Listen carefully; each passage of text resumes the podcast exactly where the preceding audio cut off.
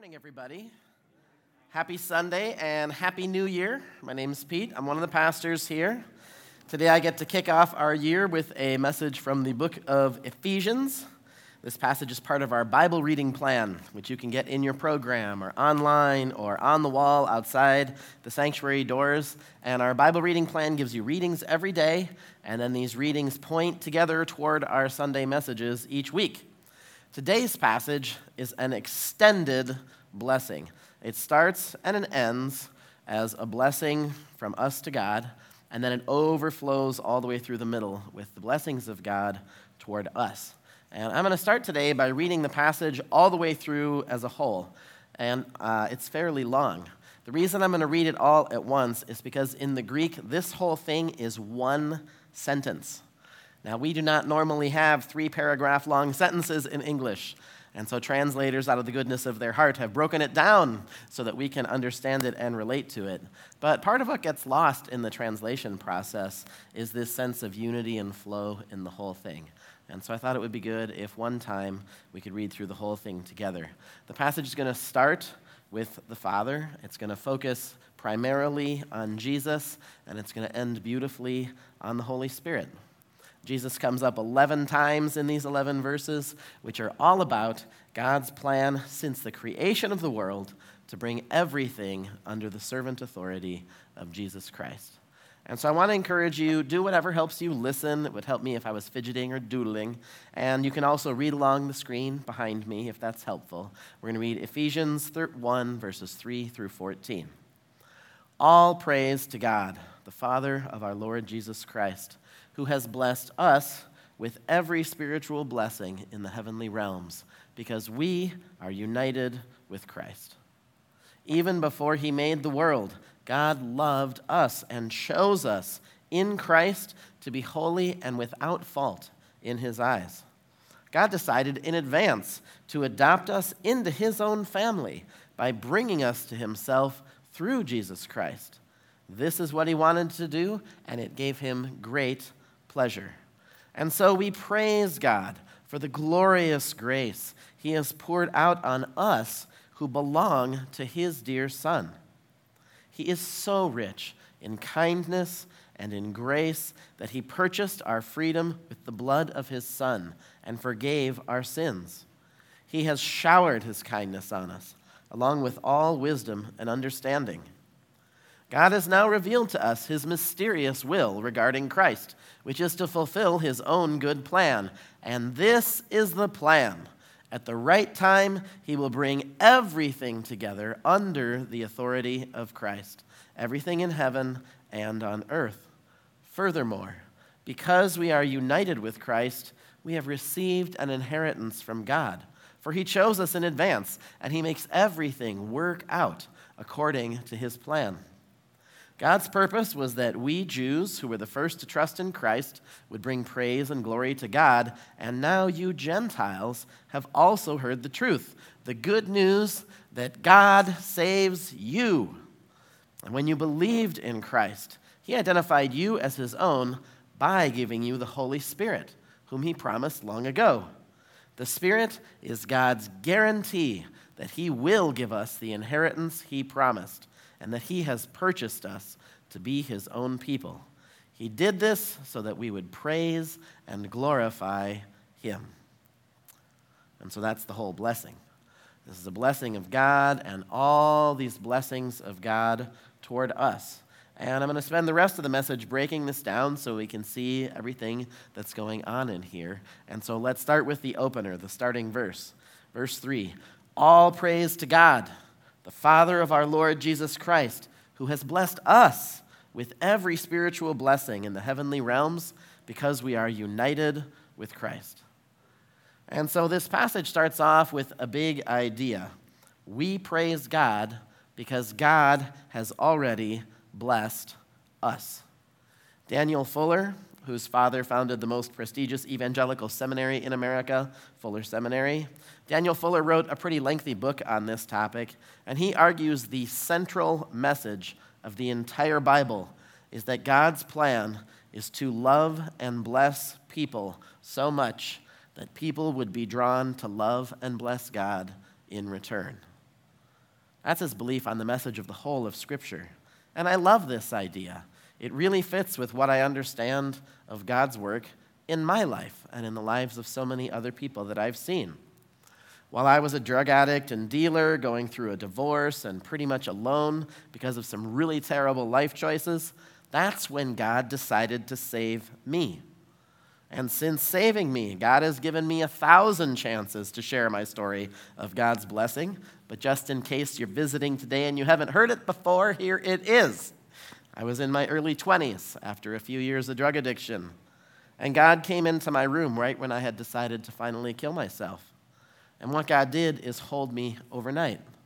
And when I woke up in the morning, I never wanted drugs again. God told me to read the Bible, and I did that a few times. And eventually, God said, Go to church. And I told God, You're crazy. Churches are terrible. And God won. I listened, and I went to the Flagstaff Vineyard Church.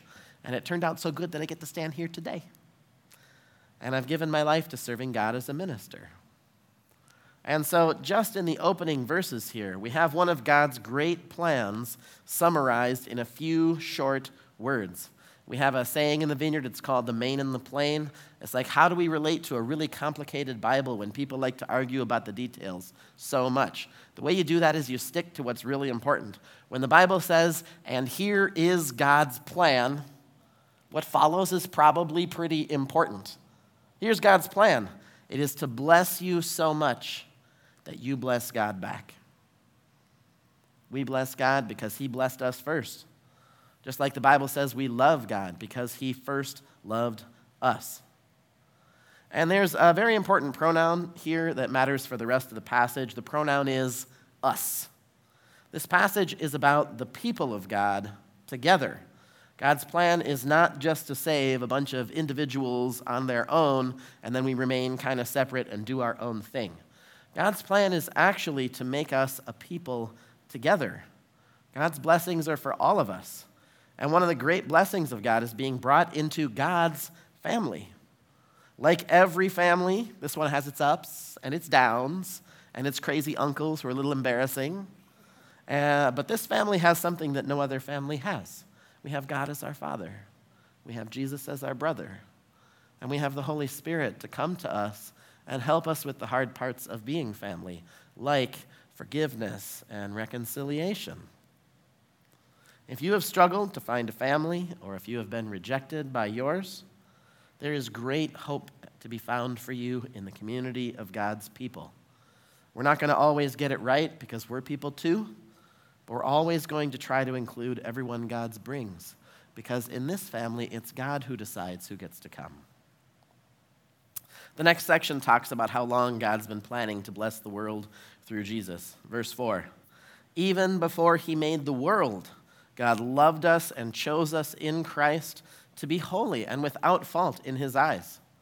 God decided in advance to adopt us into his own family by bringing us to himself through Jesus Christ. This is what he wanted to do, and it gave him great pleasure. And so we praise God for the glorious grace that he has poured out on us who belong to his dear Son.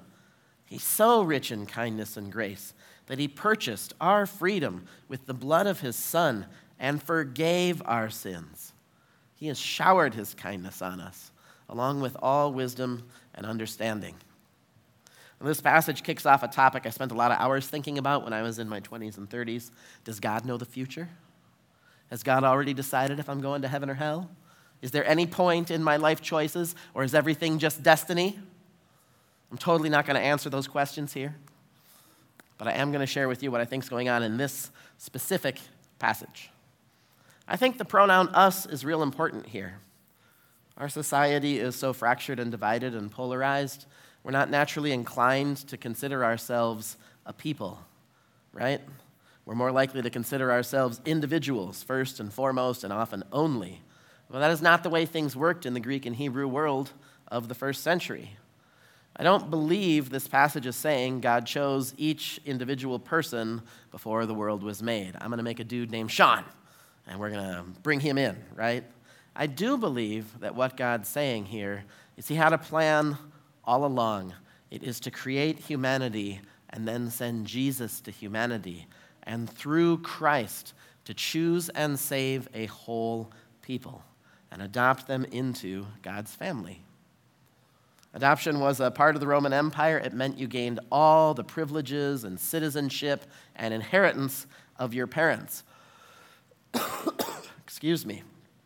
This is what gives God great pleasure is to adopt you and I together as a people into the family of God through Jesus.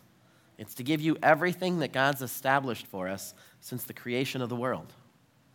Now, I know a little bit about adoption. Adopting my daughters took four years, and it was a horrible journey to the finish line. The first girl we were matched with died of a brain fever. And then the next girl got pulled from the orphanage because the father who abandoned her in the first place heard a rumor that Americans were adopting African kids to harvest their organs when they got old. And then our agency went bankrupt after we gave them $26,000. And then they said, hey, we have twins in another country if you want to give us another $26,000. And then I got to go to Africa alone to pick up these girls. And what was supposed to be a 24 hour stop turned into the most difficult nine days of my life by a long shot. Again and again, we got turned away at the airport, and it seemed like I would never make it home with my daughters. But God came through, and we made it and nothing has been the same ever since. And let me tell you, I can laugh about the cost of my adoption because all that cost is nothing compared to the joy of being Anya and Aaliyah's dad. With all their silliness and seriousness and sass, with all their challenges and strengths, they bring me a million times more than anything we could ever have spent, and I could not be prouder to be their dad. That's how God feels about you.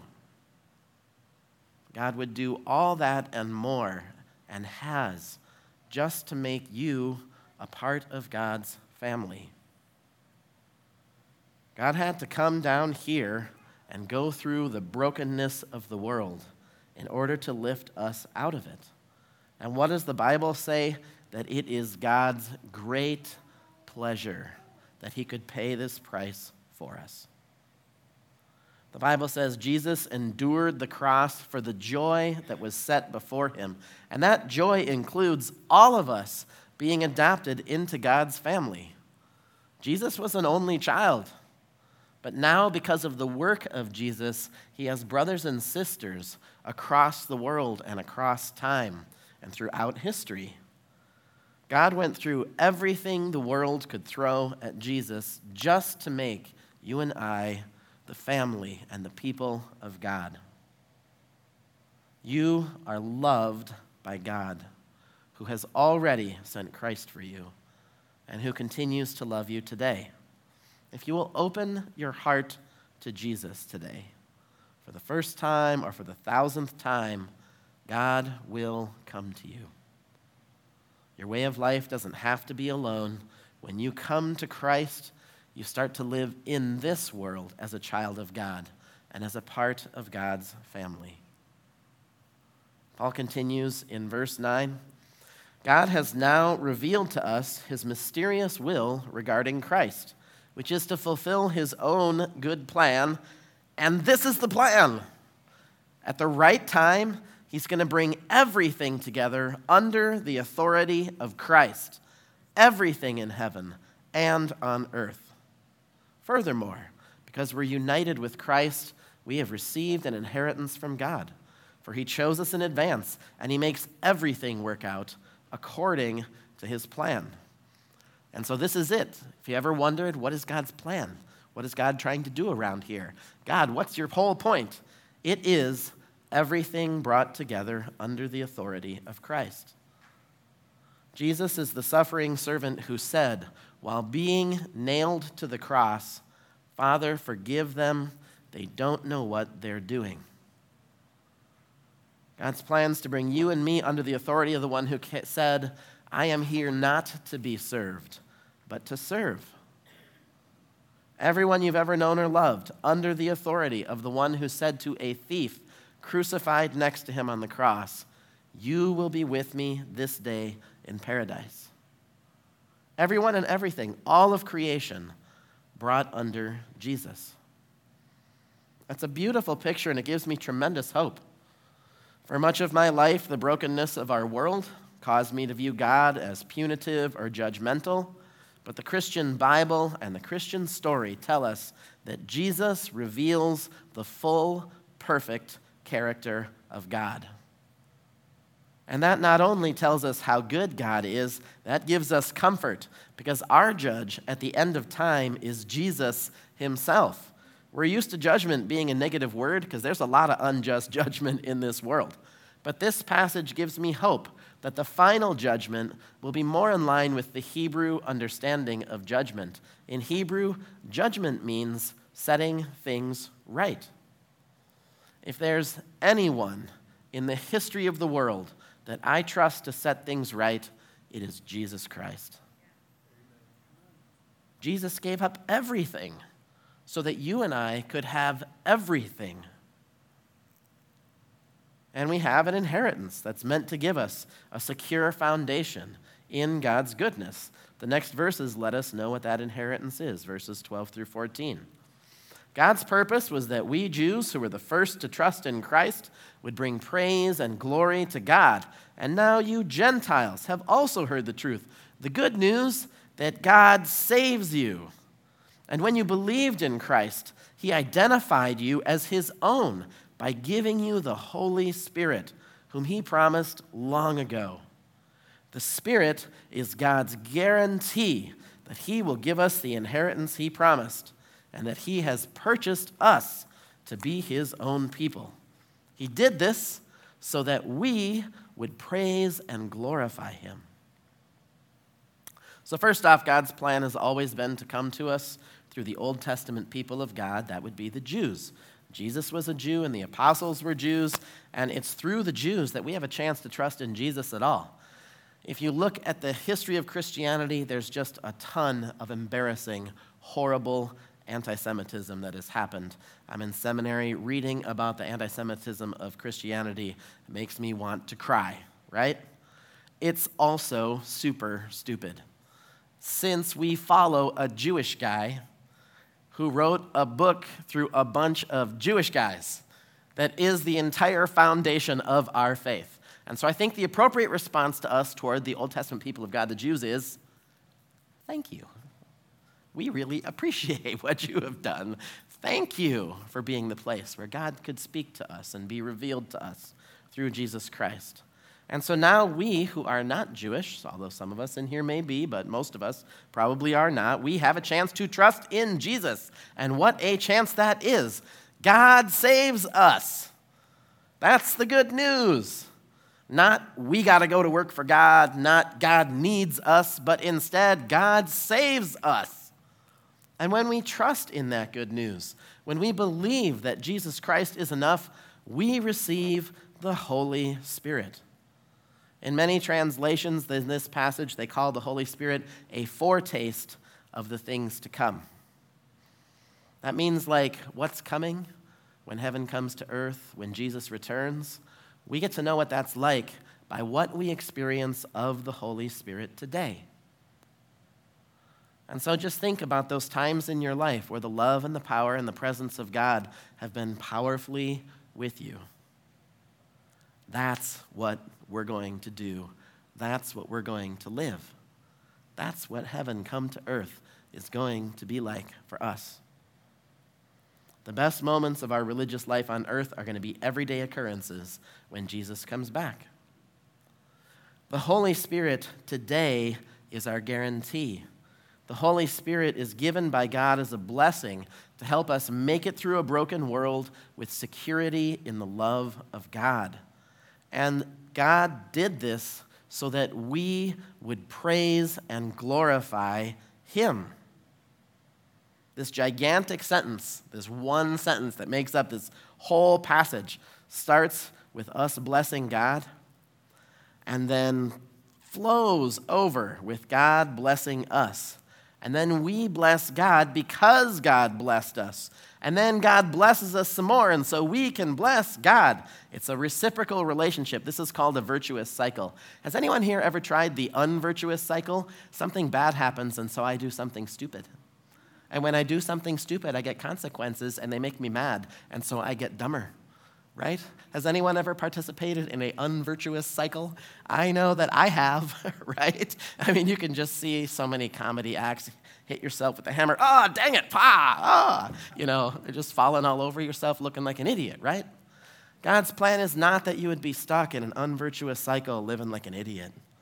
God's plan is to do so much good for you that good comes up out of you back toward God and then to bless you again so that you will bless God again, and to bless you again so that you can bless God again. Even in the middle of the broken stuff that happens in 2021, and we'll see about 2022, right? You may be experiencing the cycle of blessing today, or it may feel real far away from you. We're going to close the service at this time. If the worship folks want to come forward, I want to invite you to stand as you are able. I'm going to share three, wow. I'm going to share three tips with you something to read, something to pray, and something to do that uh, will help you connect with the Word of God as we're receiving it today. Tip number one is to read Ephesians 1, or go ahead and read all five chapters for bonus Jesus points. Tip number two is to pray, and as you pray, bless God. If you're not real sure how to bless God, you can just say, God, I bless you. God, you are good. God, I praise you. If you're having trouble getting the words to come, pull out YouTube, put on a worship song. Worship songs give us words to praise and to bless God, and you can sing along with those in the privacy of your home. Tip number three is to reflect on Ephesians 1. The Bible is, I don't believe, intended to be like uh, about information. Like we're not supposed to read it and learn what it says. It's meant to be a place to meet God. And one of the ways we use the Bible to meet God is to read it and then consider deeply what jumps out at me out of this passage? What do I feel led to pray out of what I'm reading? And it's those things where God meets you in Scripture, where the Word of God becomes living and breathing and active in our everyday lives. If we have folks on the prayer team, could you come forward and stand up on this side or this side, please? I see one person. Do we have anyone who'd be willing to come up and stand over here who can pray for folks? Looks like we do. Thank you. um, I really want to pray for us that we would get stuck in a virtuous cycle today, that God could help us be set free out of unvirtuous cycles and help us find a new way to live. And so I'm just going to lead us in prayer. Um, God, we're so grateful that you have blessed us so much, that you've given us Christ that you've really moved to set us free before we did anything at all. I ask, God, that you would help us to respond to your love by blessing you in return. Father, we bless you. We say that you are God. You are the King of kings and Lord of lords. You are holy and good and kind and loving. And you're present here, Lord. And all together with our spirit, we bless you. I ask, God, that you would help us to set aside the unvirtuous cycles that the world is trying to trap us in. I ask that you would break off of us those chains of slavery that the world wants to lock us into.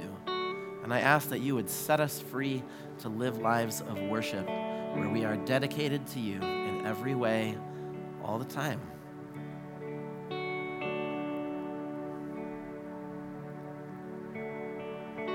Friends, God loves you and God blesses you. God, we love you and we bless you back. Be with us as we worship you, God. Amen. Uh, at the end of the service, the worship team will let us know when it's time to go. We're going to transition into worship and prayer right now because those are the most important things that we can do as we gather God bless you, friends. Happy New Year. Let's worship God.